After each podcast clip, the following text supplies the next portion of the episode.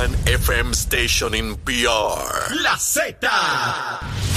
La, la, la salsa más caliente de este verano la tiene la Z. Salsa de la buena. ¿Entendiste? Suene pesado. WZMTFM 93.7 San Juan. WZMTFM 93.3 Ponce. Y WIOBFM 97.5 Mayagüez. Saca tu sunblock porque te vas a quemar con esta salsa. La emisora de la salsa número uno de Puerto Rico. Tu, tu emisora nacional de la salsa. Y escúchanos en nuestra aplicación La Música. Ya comenzó crecimiento en Puerto Rico. ¡Vámonos! Nación Z por Z93. Somos tus favoritos. Nación Z por Z93. Por la mega tú lo ves. Música, deportes, noticias y entrevistas. El programa de mayor crecimiento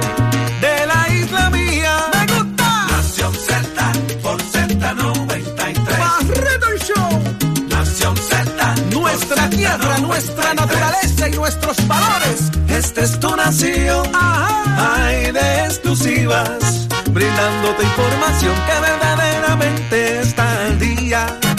Nación Z por Z93. Por Mega tú lo ves. Nación Z.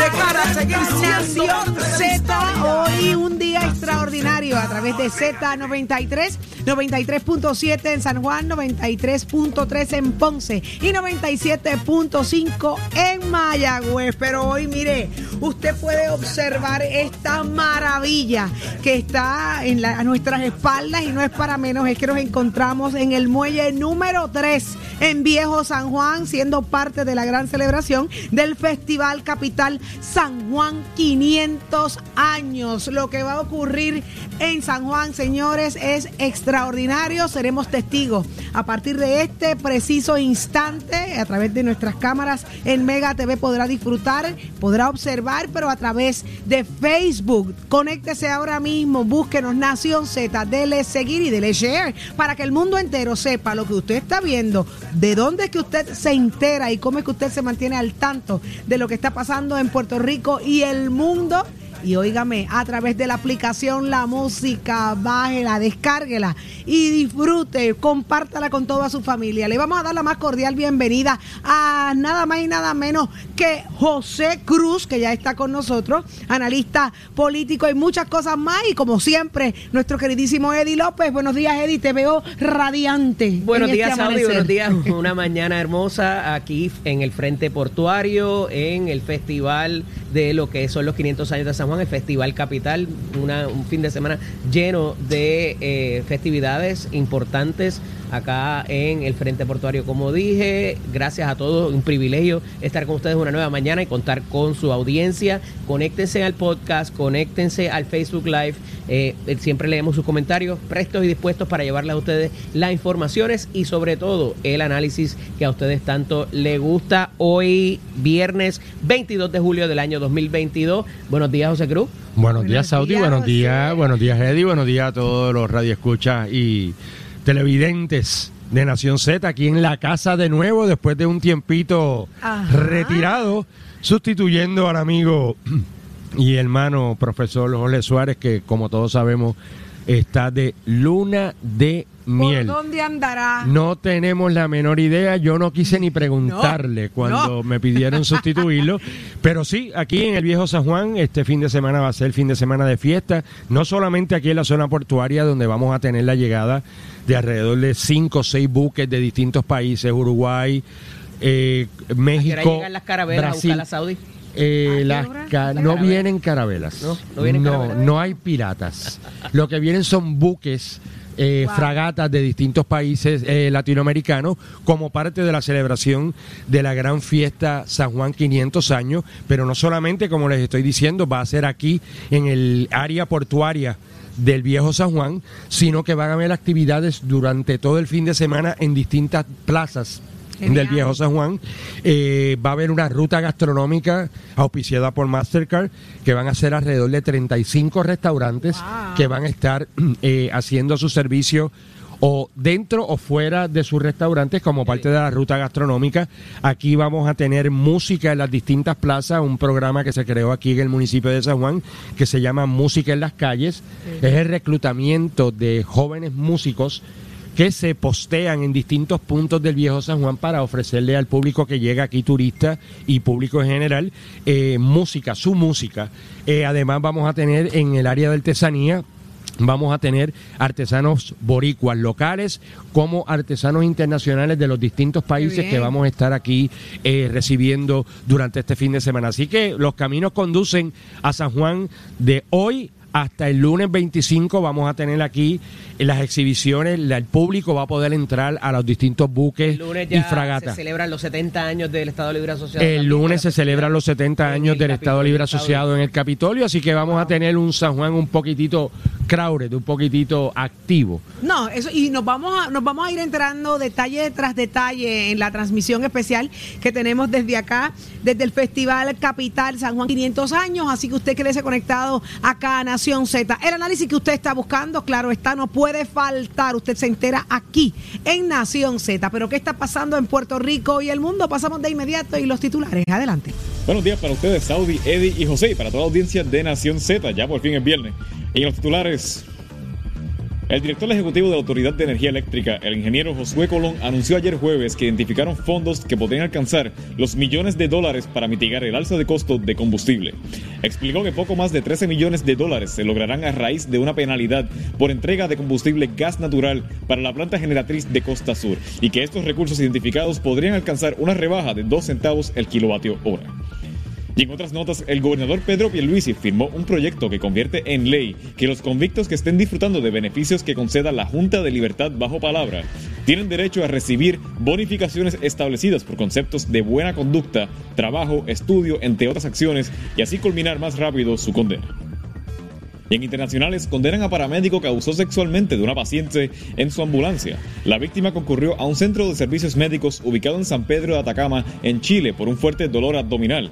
Debido a su gravedad, el personal de salud decidió que la paciente debe ser trasladada en ambulancia desde el consultorio y durante el traslado el imputado paramédico acompañó a la víctima en la parte trasera de la ambulancia y cometió el delito simulando para ello maniobras de revisión de su estado de salud. Una vez que la víctima fue ingresada al centro asistencial, realizó la, la respectiva denuncia. Bueno, para Nación Z les informó Gabriel Camacho, aquí en Z93.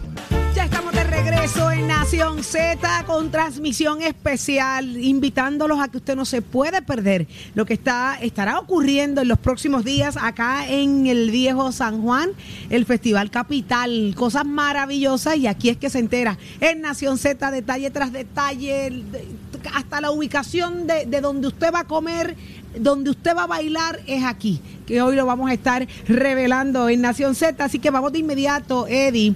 Eh, Casi no pasó nada. Óyeme, que no, ¿qué? No, casi nada.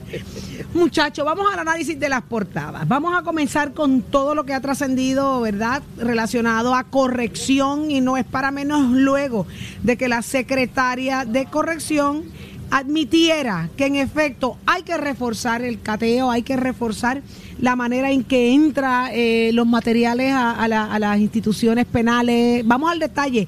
¿Qué realmente es lo que se pretende y- y detrás de esta admisión, Eddie? Mira, evidentemente esto obedece a una a un suceso que comentáramos aquí en los pasados días, donde se introduce una cantidad sustancial, 50 kilos eh, de droga en un paquete que parecía un tipo de eh, desinfectante o, o de verdad Clorox como siempre se conoce.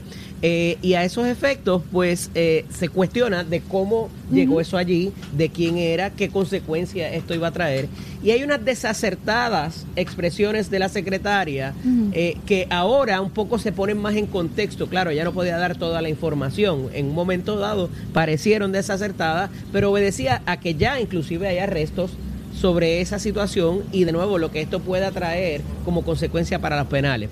Dicho esto, y todavía en, en proceso lo que es la investigación y se perfila que va a haber más arrestos, se anuncia por las autoridades federales, pues tenemos el asunto de las cárceles, que si hay perros, que si hay sistemas de detección, que si hay cateo, todas las otras alternativas y lo aprovecha la secretaria un poco para traer el asunto de que puede haber tecnología que pues de cierta manera sustituya inclusive eh, esto de los perros y la manera tradicional en que se ha venido haciendo eh, cámaras con Ah, eh, ¿qué- eh, calor sensitivo. pero van a y- funcionar las cámaras? cosas.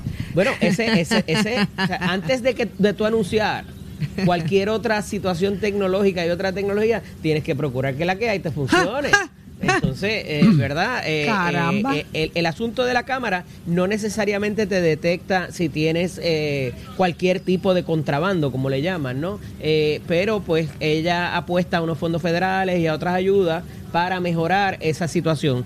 Varios exsecretarios de corrección consultados en estos días, Saudi, han hablado del asunto de que los perros, eh, el, el sistema de detección por olor de los perros, pues cada cierto tiempo tú tienes que comprarlo porque el perro no te dura más de 10, 12 años, eh, tienes que llevarlo a pastar después de eso, eh, pero no ha habido una inversión a esos efectos para comprar perros y poder tener todas las cárceles, a pesar de que hace unos años para acá hay menos eh, eh, me- menos cárceles, ¿verdad? Me- menos penales, eh, pues tratar de impactar esa, esa población, eh, no solamente para los que están allí, sino los, para que los visitan, José. Eddie, mira, eh, yo puedo eh, entender todas las explicaciones que haya dado la secretaria de Corrección en las pasadas 72 Claro. horas. El problema del tráfico en las cárceles, que no es solamente droga, se trafica celulares, se trafica eh, cigarrillos, todo tipo de contrabando. El problema existente en los penales de Puerto Rico es de décadas. Podemos hablar de las cámaras, hay un sistema de cámaras que no se ha podido eh, poner en ejecución por unas razones internas de corrección. Hay un sistema de perros de, de olfato para, la, para la, eh, evitar este tipo de, de- de situación de entrada de droga. Pero aquí seguimos con los ojos cerrados. Y lo tengo que decir con mucho pe- penar lo que voy a decir ahora. Es que aquí existe una mafia dentro del sistema de correcciones. Es una economía, es una economía dentro de- Es un mundo aparte. O sea, yo quiero decirle al público televidente y radioescucha que dentro de las cárceles hay un sistema de gobierno, de jerarquía. Está quien manda, está quien ejecuta, está quien se encarga del negocio, está quien está pendiente a lo que está pasando en el exterior en cada uno de los lugares de donde provienen. O sea, esto es una esto es un crimen organizado dentro de las instituciones penales del país. Pero tiene más poder ese crimen organizado que la misma secretaría. ¿Tiene más poder? Claro que sí. Vamos, si, si, si, tú, si tú te pones a comparar cabeza entre guardias penales y sistema de seguridad correccional versus presos, los presos lo superan en 5%, o sea, en- en- un, cin- un 5 a 1, Sí. un 5 a 1. Así que, o sea, no nos, no nos ceguemos, yo puedo entender las necesidades que puede tener el, el sistema de corrección actual en el país por la necesidad económica, por la situación económica que travi- atraviesa el gobierno, pero la realidad es otra el crimen organizado supera el sistema de seguridad no solamente dentro de las cárceles, sino fuera de las cárceles.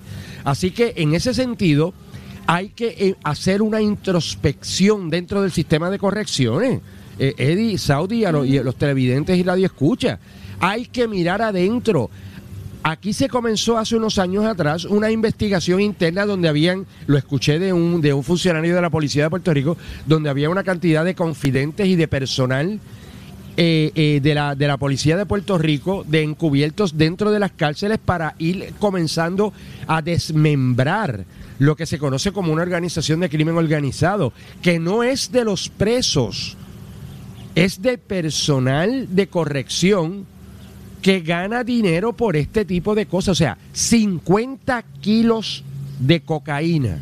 Eso es un montón. Yo le quiero decir al país que un kilo de cocaína, luego de que ellos la procesan dentro de la cárcel, se convierte en 2.5. Así que si son 50, estamos hablando de una transacción de droga de casi 100, 100, ciento y pico, 125. 125 kilos de cocaína en la cárcel. Y la gente se preguntaba en varios programas eh, de entrevistas que escuché eh, durante esta semana si eso se consume en la cárcel. Sí, se consume en la cárcel.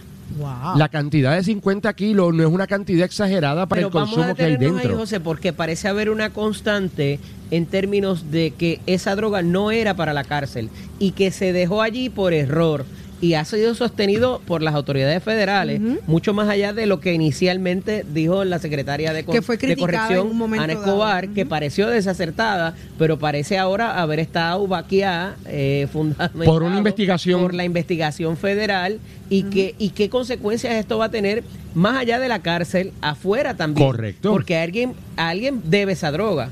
Bueno. Alguien no la dejó donde la tenía que dejar. Correcto. Alguien no la va a cobrar. ¿Y, Y, de todo dónde eso. proviene?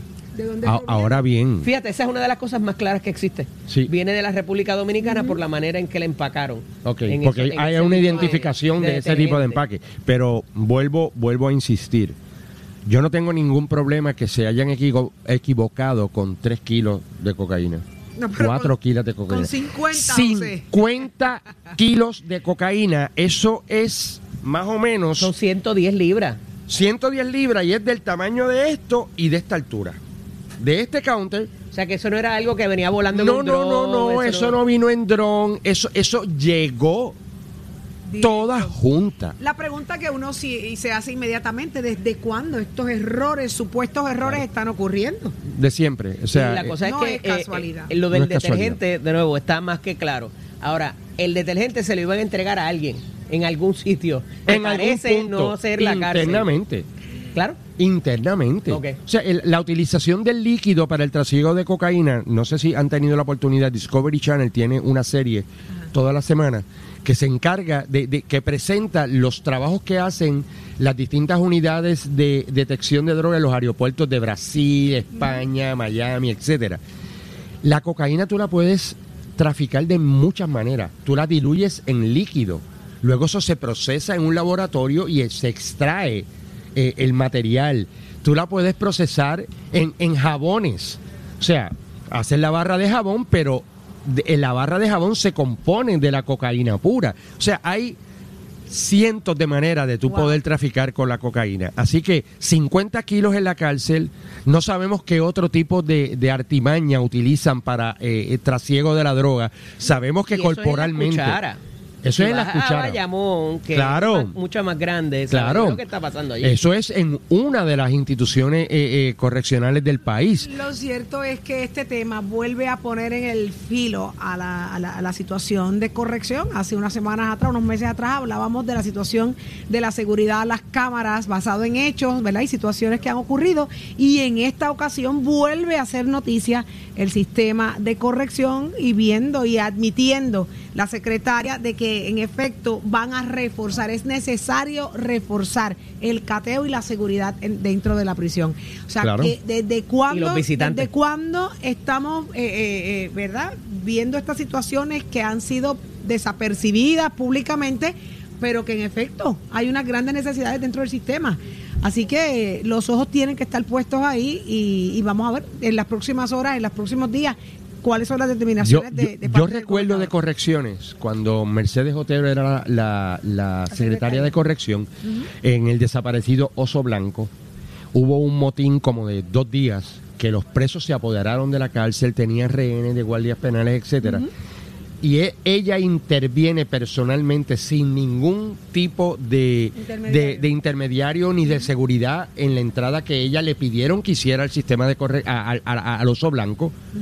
Y, es lo que te estaba diciendo, es una jerarquía. O sea, ella fue caminando el oso, porque ella hizo el relato luego, todo el oso blanco hasta llegar donde el jefe de aquel momento, que era quien dominaba eh, el oso blanco en el área de Río Piedras, para entonces con él, no con nadie, hacer la negociación, pacto. el pacto de tranquilidad, de paz dentro del sistema de corrección, de- dentro de esa cárcel en aquel momento. a cambio de, de varias cosas que Claro. los mismos reclusos exigen. Exigían, Eh, correcto. eh, negociar es el, es el Esa es la palabra, Así negociar. que, que es interesante, es otro mundo, es otro mundo, señores, pero esto es real, esto está ocurriendo y ya lo hemos visto y lo hemos escuchado.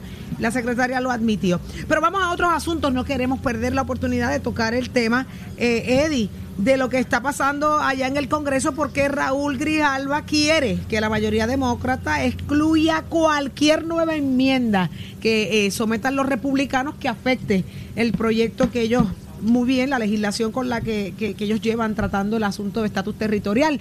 Así que Grijalva está eh, bien puesto para Mira. Saudi, evidentemente esto está finito, ¿verdad? Como hemos venido relatando en estos pasados días, porque la medida tal cual está redactada y donde no se admitieron enmiendas para sacarla de comité, todavía pudiera sufrir, sufrir esas enmiendas cuando baje el floor a votación.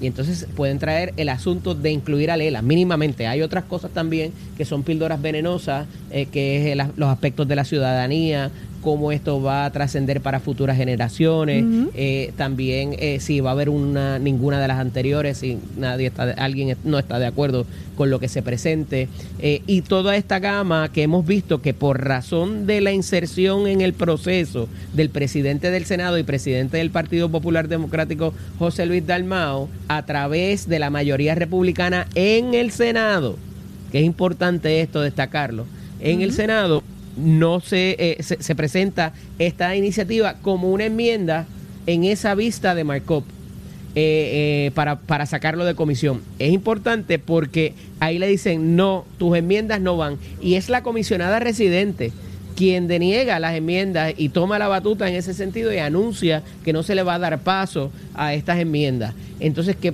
qué procede? Se presenta el proyecto en el Senado para propósitos de tener todos estos asuntos. Y ahí se levanta un aspecto importante, José, que es el asunto de que eh, la- hay dos cartas del Departamento de Justicia Federal de Obama y otra del Departamento de Justicia de Trump, donde se establece que el eliminar cualquiera de las fórmulas de una consulta de estatus representaría un statement, un- un- un- una declaración antidemocrática. Entonces, ¿cómo tú lidias con eso ahora que quieres eximir una de las una de las fórmulas?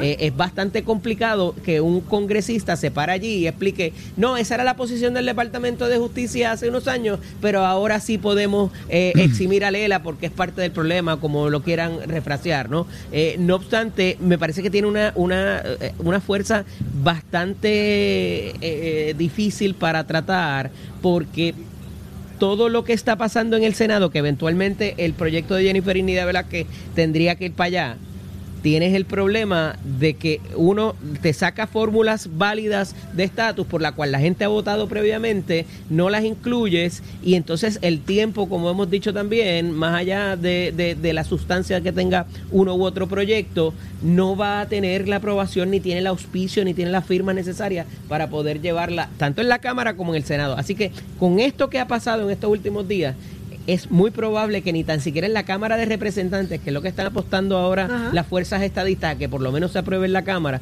yo yo yo me yo, yo me con luego de estas declaraciones de Grijalva, me parecería que ni tan siquiera a, a primera base van a llegar en términos de la Cámara de, de Representantes. Eddie, no han llegado a primera base hace 120 años. El Congreso de los Estados Unidos no ha atendido el asunto de Puerto Rico de estatus con seriedad. Nunca. No empece a todos los esfuerzos de votación Y esta no es la excepción. Y esta no es la excepción. Esto es un proyecto, o sea, vamos a poner esto en perspectiva. Esto es un proyecto que surge luego de un año que presenta Jennifer González un proyecto para resol- para at- atender el asunto del estatus que no tuvo vigencia, que no tuvo el respaldo. Se hace esta unión eh, monstruosa, por decirle una palabra, donde Jennifer se tiene que eh, eh, aliar con el ala demócrata de la Cámara de Representantes Federal, Nidia Velázquez, Grijalva, Alexandro Ocasio, para poder presentar un proyecto disque de consenso, consenso que no existe allá entre ellos, y la prueba de esto es la retirada de Alexandria Ocasio de la coautoría del proyecto que se presentó en el markup y de todo el proceso. ¿Qué significa esto? Que mira, el markup no es otra cosa de que aprobar que un proyecto sea atendido en el pleno de la Cámara de Representantes. O sea, eso no asegura que tú vas a tener la mayoría en la Cámara de Representantes. La posición nueva de Grijalva y de Alexandra en este momento pone en entredicho y en precario que ese proyecto tan siquiera sea atendido en el, en el, el floor de la Cámara, en el pleno de la Se Cámara. acabaron las complacencias para Jennifer González. Sí, porque ya ellos cumplieron. Ellos pueden decir, ya yo cumplí contigo. Y yo ella- presenté, y ella no tiene- enmiendas, ya con eso yo cumplí. Y ella tiene un problema. Ella es republicana y la alianza que tuvo que hacer es con el Partido Demócrata. O sea, eso, eso es la realidad. ¿Qué pasa? Va a haber un cambio Es que congresional. los mismos de ella tampoco le han dado. Por eso, oficio. por eso te estoy diciendo, pero eh, fuera de todo esto, va a haber un cambio congresional. Hay ahora elecciones.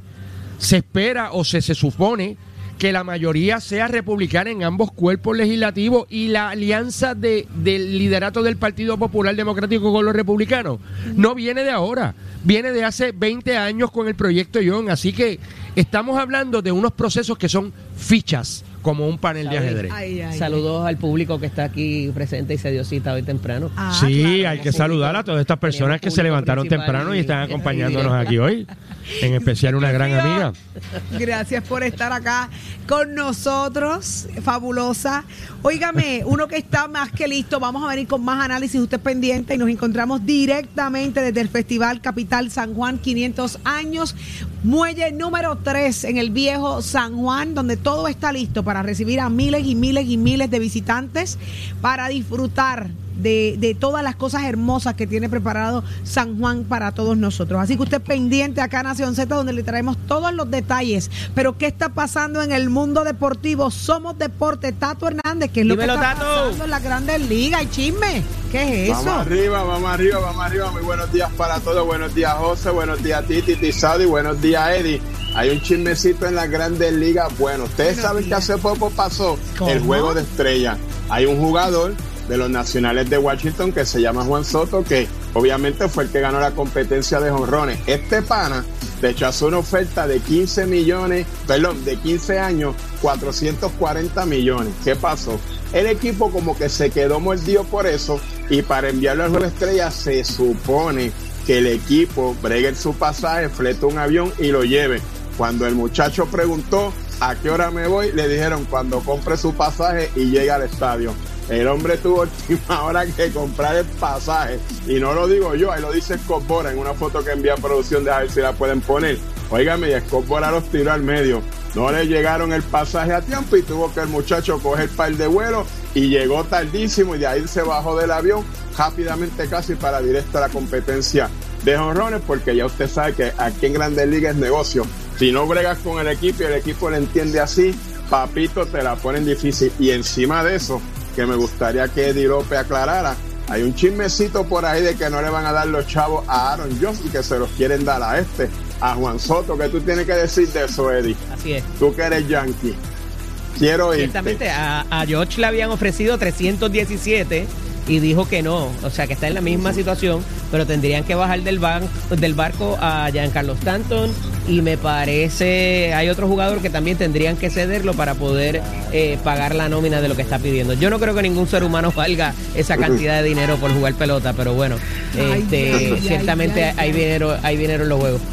Cuando ellos ofrecen esas cantidades, que todo lo que es memorabilia y todo eso, ellos sacan ese dinero. Por ahí se está regando que si se da ese cambio de, de que Aaron, de perdón, de que Juan Soto pase a los Yankees, están dando como nueve jugadores, incluyendo dos importantes, pero no lo quiero decir porque eso a lo puede ser chismecito de redes sociales, tú sabes, después sentado dijo, pero vamos a ver qué es lo que pasa ahí, si ese cambio se ha dado. Mientras tanto, óigame, esta cosa se pone buena porque mire que estar pendiente a ver qué es lo que va a pasar aquí. Ahora, como yo le dije, empezó la segunda mitad de la temporada, luego del juego estrella.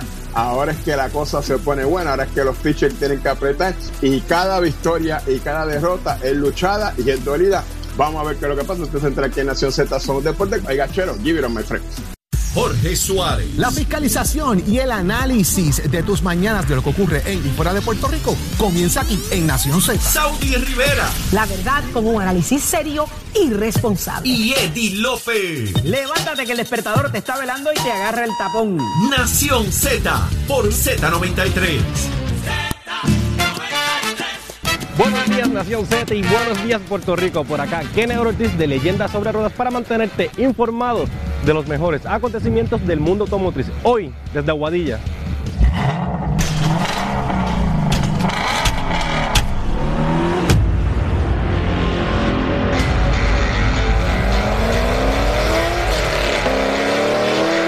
Llega a Puerto Rico el nuevo y legendario Nissan Z Z representa la máxima expresión de emoción y el legado de más de 50 años cautivando a los fanáticos de los autos deportivos. Este vínculo entre el conductor y el vehículo que predomina el legendario Z se aprecia con una transmisión manual de 6 velocidades que incluye el embrague Excedi de alto rendimiento y su motor V6 biturbo de 3.0 litros. El motor cuenta con una potencia de 400 caballos de fuerza a 6.400 revoluciones por minuto y 350 libras de torque a partir de 1.600 y 5.600 revoluciones por minuto. El exterior del nuevo Z adopta un diseño tradicional del automóvil deportivo con tracción trasera, con un bonete largo, una postura trasera más baja y una silueta que rinde homenaje a la primera generación del Z. Parece que por fin la Ram TRX tiene un nuevo rival y es porque Ford lanza la Raptor R.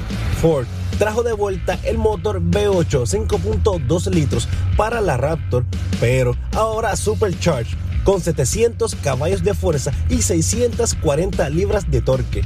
El equipo de Ford Performance tomó este motor incluido anteriormente en el icono Mustang Shelby GT500 para transformarla en la Raptor más potente creada hasta el momento. Definitivamente es un vehículo todoterreno muy potente para atravesar cualquier superficie. Los precios en los Estados Unidos comienzan en 105 mil dólares. Definitivamente, Stellantis tiene un nuevo rival digno para la TRX. Y hasta aquí tu segmento favorito de leyendas sobre ruedas. Recuerden, bien importante, seguirnos a través de leyendas sobre Ruedas TV en Facebook, Instagram y en YouTube. Y entra y suscríbete para que veas el mejor contenido del mundo de la velocidad. Oye, y miren, todos los domingos ustedes, sí señores, ustedes tienen una cita conmigo aquí por Mega TV Puerto Rico y Mega TV Orlando a las 5 de la tarde. Recuerden que este ha sido Kenneth Ortiz reportándose para Nación Z. Llévatelo, Raúl. Somos, somos una mirada fiscalizadora sobre los asuntos que afectan al país. Nación Z, Nación Z. Por Z93, somos su noticia. Ya estamos de regreso en Nación Z a través de Z93, son las 6:36 de la mañana. Y usted dirá, ¿dónde andará Saudi Eddie López? Porque si le digo dónde anda Jorge, ni me cree. Jorge anda en, la- en el otro lado del mundo. En el calor. Disfrutando, pero estamos muy bien acompañados junto a José Cruz, que mire que estamos hablando de todo lo que está pasando en el país y cada vez nos sorprendemos más. Así que usted pendiente a Nación Z para que esté al tanto. Pero miren, compañeros, está todo listo. El ambiente está extraordinario y perfecto. Y es que estamos directamente desde el Festival Capital San Juan, 500 años en el viejo San Juan. Muelle 3 específicamente, muy cercano a la tarima. En cualquier momento, usted pendiente, pudiera hacer su entrada. El primer buque y viene desde Colombia, José. Cuéntanos qué va a pasar en los próximos minutos. Eso va- vamos a ser testigos de ese primer buque que hará entrada a, a Viejo San Juan. Pues mira, eh, Saudi, como tú bien dices, eh, la llegada de los buques y de las fragatas de los distintos países que van a estar participando en la regata 500 van a estar comenzando a llegar desde las 8 de la mañana hoy. Se espera que ya están ya cerca de las costas de Puerto Rico. Ya pudimos ver en las redes sociales que por el área norte, Levitown, Toa Baja, eh, habían, se, había, se había visualizado dos de los buques. Cuando yo venía para acá, ya hay un buque en el área frente del área norte del Capitolio, esperando por el orden de llegada. Esto tiene un protocolo, no solamente porque el Coast Guard le exige que entre uno a la vez, sino que también tiene un protocolo de bienvenida. Eh, eh, son unas ceremonias específicamente que cada eh, tripulante, cada, cada embarcación tiene a la llegada de un, de un muelle. ¿Quién, Eh, se, quién se acuerda? Y disculpa la, la interrupción, José. 92. porque, Eddie, ¿tú te acuerdas? Claro, sí, yo Eh, vine Tú- todos tú- los días. Y tú- si fuese, 92. hubiese Era- venir tenías como 10 cinco días más. años. Exacto, sí, no, eh, necesitaba, no guiaba cuando eso.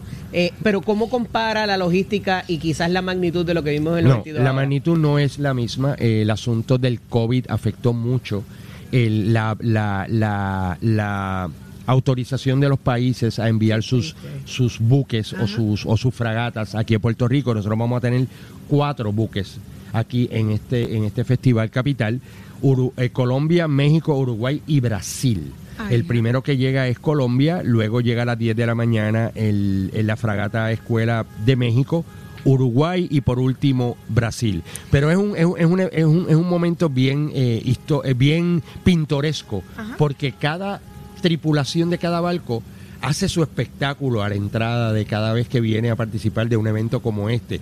Por ejemplo, los mexicanos me cuenta el, el- el organizador de la regata que estará compartiendo con nosotros dentro de un momento, dentro de un rato, que ellos se trepan en, en los mártires, ellos hacen eh, Pirueta. piruetas en los cables de las velas. Ellos tienen su propio espectáculo. Y entonces viene el acto protocolar donde en este caso el alcalde de San Juan los recibe como como como eh, eh, host, como como persona Pero eso que se da de manera individual conforme van llegando. Hay otra, como el, el- el famoso background picture que, que todo el mundo tenía en la, en la computadora, que salían todos los barcos juntos. ¿Va a haber algo tipo regata? como Va a haber regata, pero deportiva. Tanto sábado como domingo, aquí se va a estar celebrando eh, regatas aquí en el área de la Bahía de San Juan, eh, di- por distintas categorías, desde regata infantil, juvenil, regatas de distintos tamaños de velero, sábado y domingo. Aquí la Federación de Vela, en, con- en- en- en- conjunto con el municipio de San Juan, organizó dos días de eventos de regata que los van a poder estar viendo o desde el morro, desde aquí mismo de la bahía, un poco más cercano al área del club náutico o en donde está el muelle panamericano, el, el- Correcto. el que está al lado del centro de ¿Dónde está convenciones. la pista de, Donde, exacto, donde está la pista del aeropuerto y pues tenemos también la vista de la de la bahía de Cataño, donde también van a poder tener la oportunidad de poder ver ese, esa información de regata que se las van a dar eh, los próximos minutos. Lo cierto es que hay actividad todo el día, señores. Donde Sí, señor. quiera que usted eh, eh, busque, sintonice, eh, ¿verdad? A través de nosotros acá en Nación Z, que dentro de los próximos minutos le voy a estar diciendo la parte musical también, la parte artística que está extraordinaria. Pero todo, lo- todo el tiempo van a haber actividades en las diferentes plazas, en las diferentes áreas acá eh, eh, de, de- de Viejo San Juan. Pero es interesante porque eh, te pregunto, José, estos en estos buques, ¿el público tendrá acceso o esto es mírame de lejos? No. Porque estos son... Desde las 10 de la mañana, ya cuando todos los buques y fragatas estén en puerto, Hoy. van a, sí, van a tener eh, acceso el público, eh, se acercan al área del bote, se registran y eso es parte del espectáculo de la llegada de estos buques. O sea, es la participación del público dentro del barco. Caminan, ven la operación del barco, se le hace un tour, cada, cada, cada, cada barco tiene su equipo de guía turístico que se dedican precisamente a eso, porque eso es la función de la llegada, es que vean ¿Cómo- eh, cómo cómo operan, qué, de qué consta su barco eh, y, la- y- las distintas especificaciones que tiene cada barco, porque no todos hacen lo mismo, no todos se dedican a lo mismo. Hay- Hay, hay buques, escuelas, por ejemplo, como es el San Sebastián Cano, que es bien conocido aquí en Puerto Rico porque lo visita todos los años para las fiestas de San Sebastián, eh, que son buques que preparan a los, a los participantes de ese buque escuela para pertenecer luego a la Marina eh, Española. O sea, que tienen distintas funciones y en ese sentido, pues, eh, el público va a poder eh, darse cita a los buques y El participar. público ya puede comenzar a llegar aquí Sí. desde bien ahora, bien tempranito. Usted va de camino a buscar qué hacer en el día de hoy. Yo les recomiendo que usted llegue a los predios de Viejo San Juan, se vaya acomodando en esta área de los muelles para que usted sea testigo eh, presencial de esa primera, ese primer buque escuela que estará haciendo entrada. Se estima a eso de las 8 de la mañana. Estamos hablando de Colombia. Eh, eh, se estima que a eso de las 10 de la mañana allá eh, esté haciendo entrada México. A las 11 de la mañana se estima que Brasil esté haciendo su entrada. Y de igual forma, eh, estamos hablando que Uruguay a eso de las 2 de la tarde. O sea que si usted se da el privilegio, usted se regala la oportunidad de llegar a Viejo San Juan, usted será testigo eh, presencial de algo que merecemos ver en las aguas eh, eh, acá en nuestras costas, que esto es algo extraordinario, como ya dijeron los muchachos, desde el 1992. Aquí no Puerto se celebra un evento como no se este. celebraba un evento como este. Así que si les estoy hablando hasta las 2 de la tarde, imagínense, a eso de las 5 se, eh, se espera sea la ceremonia de inauguración. Mm. A las 6 de la tarde, la proa naval, que es un espectáculo cortesía del gobierno y el consulado de la República Dominicana. Y a las 7 y 30, nada más y nada menos, rompe esa tarima. Los favoritos míos, la gente linda es plenéalo. O sea, es que yo me quiero imaginar cómo va a temblar este muelle Eso es así. a las 7 y 30 de la noche y a las 9 y 30 nada más y nada menos que Víctor Manuel. Eddie, ¿qué tú vas a hacer hoy? ¿Qué tú vas a hacer? eh, eh, ¿Qué tú vas a hacer hoy? Yo creo. tú yo te creo vas a dar este gustazo. Me voy a encontrar con Jorge en algún punto. ¿Qué tú me dices? Déjame a Jorge Pero, en paz. pero Jorge no se supone que esté viajando para su luna de miel. No, no, no, ¿Por no, qué tú lo vas a sonsacar antes de salir de luna de miel? Eso es verdad, Vero, dame los detalles, porque yo, pues, tú sabes, yo me voy a quedar aquí, yo me voy a gozar a plenéalo, yo me voy a gozar a No, Víctor no, Y Manuel. estar después, el lunes, entonces. hay que estar el lunes para la celebración en el Capitolio de, de los También. 70 años del Estado Libre Asociado. pues, Sí, está bien, pero hoy es Va a viernes. participar el alcalde, va a participar el gobernador. va- Este, la- sí, los actos oficiales de la. Cámara de Representantes. ¿Llegarán? eh, eh, llegarán alguna representación eh, de, de ¿El la alcalde va? celebración. ¿El alcalde va? Eh, no tengo lo- no tengo No conocimiento, o sea, no tengo el conocimiento si va a estar participando. Sí me confirmó que va a estar participando en el homenaje que le van a estar haciendo al expresidente de A la Ronnie. Cámara, Ronaldo eh, Jarabo, Ronnie Jarabo, eh, muy merecido. Una, una presidencia que fue en aquel momento algo controversial, pero también tuvo mucho mucha productividad legislativa. Eh, la la Mm. Cámara de Representantes. Era en los momentos, Saudi, qué bueno que dice esa palabra, donde daba gusto sentarte en las gradas de los hemiciclos, tanto del Senado y la Cámara, y escuchar ese debate de altura. Un Ronnie Jarabo, un Leo Díaz, un Ángel Cintrón, un Pevi Colbert, un... eh, eh, ay, Dios mío, es de... de no es de San ¿Cuál de Germán, de, Sabana Grande. Un Previ Santiago, que eran unos parlamentaristas increíbles. Yo recuerdo la, eh, el Donde, donde ser inteligente era un requisito para sentarse allí. donde No había golpe. una Si no- si calidad no tenía sustancia, cogía golpes. de, donde, donde existía una calidad de, de- de trabajar por el país, cosa que se ha perdido durante los pasados 10, 20 años en la legislatura del país, donde, donde había diferencias con respeto. Porque esos debates daban gusto escuchar esos debates de los parlamentaristas eh, defendiendo proyectos o sin- sencillamente llevando planteamientos de fiscalización o de, mejora, de, mo- de- de mejoras al país. Eh, daba gusto escuchar a, a esa camada de legisladores de esos tiempos. Mira, y hablando de productividad legislativa, ayer el gobernador firma la ley para transferir el distrito deportivo Roberto Clemente de a manos del, del Departamento de Recreación y Deportes, pero agenciado o gerenciado más bien por eh, lo que es la autoridad para el distrito de convenciones también y desarrollar lo que desde 1973 se había pasado a manos de la familia, pero que hemos visto las condiciones en, cuan- en cómo está y, y finalmente pues se le, se le pasa a- a- al Estado nuevamente para desarrollarlo y convertirlo en otra cosa distinta, consono con las fechas de conmemoración del hit número 3000 en esta en estos próximos meses. Este y ya la familia ha anunciado que va a tomar una ofensiva. Ahí Mira. el representante Matos García, Ángel Matos, ha sido quien ha llevado la voz cantante en cuanto a esto. Y ciertamente hay que moverlo y hacer algo con los terrenos que se han dejado perder y que después de 40 años de donativos de, contribuciones de los puertorriqueños no se ha podido poner a funcionar. Yo para mí es, un- es bien lamentable de que el sueño de el pelotero de mayor renombre que retunda todavía en la actualidad, o sea, aquí se celebra el día de Roberto Clemente en las Grandes Ligas donde todos los jugadores en su uniforme tienen el número 21. Aquí hay un premio Roberto Clemente que se le da a los jugadores de las grandes ligas que hacen, además de su trabajo como, como miembro de un equipo de, de pelota, de béisbol, eh, hacen trabajo eh, comunitario, hacen trabajo en beneficio de las comunidades hispanas. O sea, el legado de Roberto Clemente por su paso en las grandes ligas todavía hoy se vive. Y es lamentable lo que esto que te voy a decir. Nicaragua que era el país donde él iba a llevar ayuda luego del terremoto y pierde su vida, Roberto Clemente es como un dios.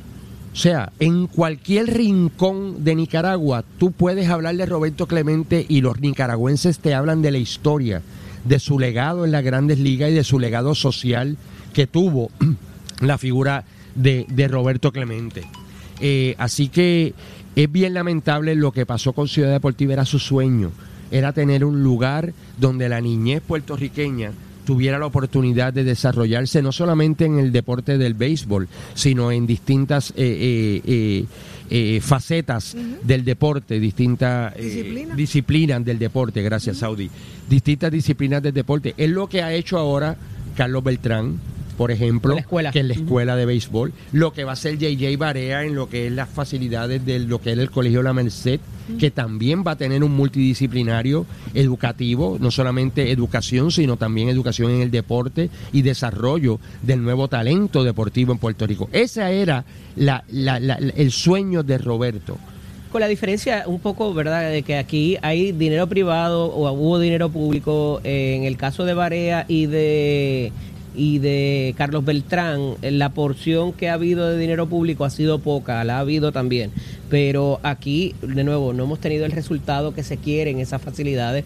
Se trató de hacer una inyección en el 2013, 2014, si mi memoria no me falla, para poner, po- poder ponerlo administrativamente a funcionar como quizás lo que fue a finales de los 80, principios de los 90, que tuvo su época de gloria, por decirlo así. Pero la realidad es que es- ha sido un modelo fallido que hay que hacer la- la- las cosas de otra manera. Y fíjate que esto se trae eh, quizás en una manera que no fue la mejor cuando se trae el asunto de los marbetes. Correcto. Y el marbete Y ahí es que resurge. para allegarse dinero, pero todavía no había sido creada la iniciativa como distrito. Esta es la legislación que el gobernador firma ayer que provee para que entonces esos fondos vayan a este proyecto. Y yo lo había dicho de aquí, lo he hablado personalmente con el representante de Mato. Me parece que se invirtieron los órdenes en términos de que debió haberse creado el distrito y después provees para los fondos, ¿verdad? Cogió, Este, cogió todos los cantazos primero. Cogió todos los cantazos, que si era obligatorio, que si era voluntario, que cómo había quedado la medida. Entonces, eso trajo un poco de. eh, todavía hay gente muy Sí, molesta con eso, pero. eh. ¿Y por qué nuevamente incidir en cosas que estaban en manos privadas, volverlo, devolverlo al gobierno? La realidad es que eh, ha habido una inversión sustancial del gobierno de Mucho Puerto Rico dinero. en esa iniciativa. Y no se dio. El modelo que tenía no funcionó y es manera de hacerlo de otra, de otra forma. Y yo creo, mira, yo, yo, yo, yo tengo la esperanza de lo que vayan a hacer con, con la ciudad deportiva Roberto Clemente cumpla las expectativas y los sueños que tenía, que tenía Roberto Clemente. O sea, que sea un lugar de desarrollo deportivo multifacético, donde podamos seguir subiendo a esa generación de nuevos deportistas que tenemos en la isla, porque la necesitamos y ya es tiempo, ya estamos viendo el retiro de muchos de las glorias en las distintas disciplinas del deporte, gimnasia, baloncesto, la natación. República Dominicana. Re- República, Pasó Dom- por el lado también ahí. República Dominicana que tiene un programa deportivo eh, muy, muy, muy fuerte y otros países latinoamericanos también. Así que yo espero que eso, en conjunto con lo que pueda hacer el Departamento de Recreación y Deporte, las ligas infantiles, juveniles, que de los distintos torneos que se desarrollan, sea esa cuna de las nuevas glorias que nosotros ya estaremos un poquitito más viejitos, pero eh, estaremos viendo repre- eh, representando la monestrellada en los distintos eventos deportivos. Todo el mundo sabe lo que provoca, la emoción que provoca ese número 21 cada vez que se habla de Roberto Clemente. Correcto. Cómo la gente se moviliza, cómo Y el vienen cosas- mercadeo. Vienen cosas eh, bien chulas del ahora para ese para esa celebración del hit número 3000. Y, y no solamente en Puerto Rico, estamos hablando, como De tú mencionaste, todos los Estados Unidos. Estados Unidos. Y cómo es que es Puerto Rico, eh, siendo la cuna, ¿no? No, no, no, y No se le teniendo da la oportunidad. o- y, y que no es por falta de atención, es por las regulaciones y, la- y los controles que tenía o tiene tenía el nombre, ¿no? Vamos a ver qué trae consigo esta gran oportunidad. La ciudad de Pittsburgh, o sea, es Roberto Clemente. El equipo. O sea, todavía la gente compra el jersey con el número 21 y el nombre de Clemente y tú los ves en la grada. O sea, generaciones, abuelo, hijo y nieto que Le llevan un baloncelista, el baloncelista que para mí más eh, reconocido, Michael Jordan en su documental de Netflix dice, le preguntan, ¿quién es tu, tu, tu deportista por la cual tú te guiaste? Señoras y señores, nada más y nada menos que Roberto Clemente era su deportista. Su esposa era puertorriqueña, recuerda. Este, pero Correcto. yo estoy seguro que ¿Qué- qué- alguien que nos va a, hablar de este, de este eso particular. es nuestro Tato Tato, Hernández. Tato Hernández. Así que somos deporte, Tato. Buenos días. Ustedes saben que uno se emociona cuando oye todas estas cosas, más firme cuando uno es un fiel seguidor de lo que fue la trayectoria de Clemente por más de, diría yo, 15, 17 años.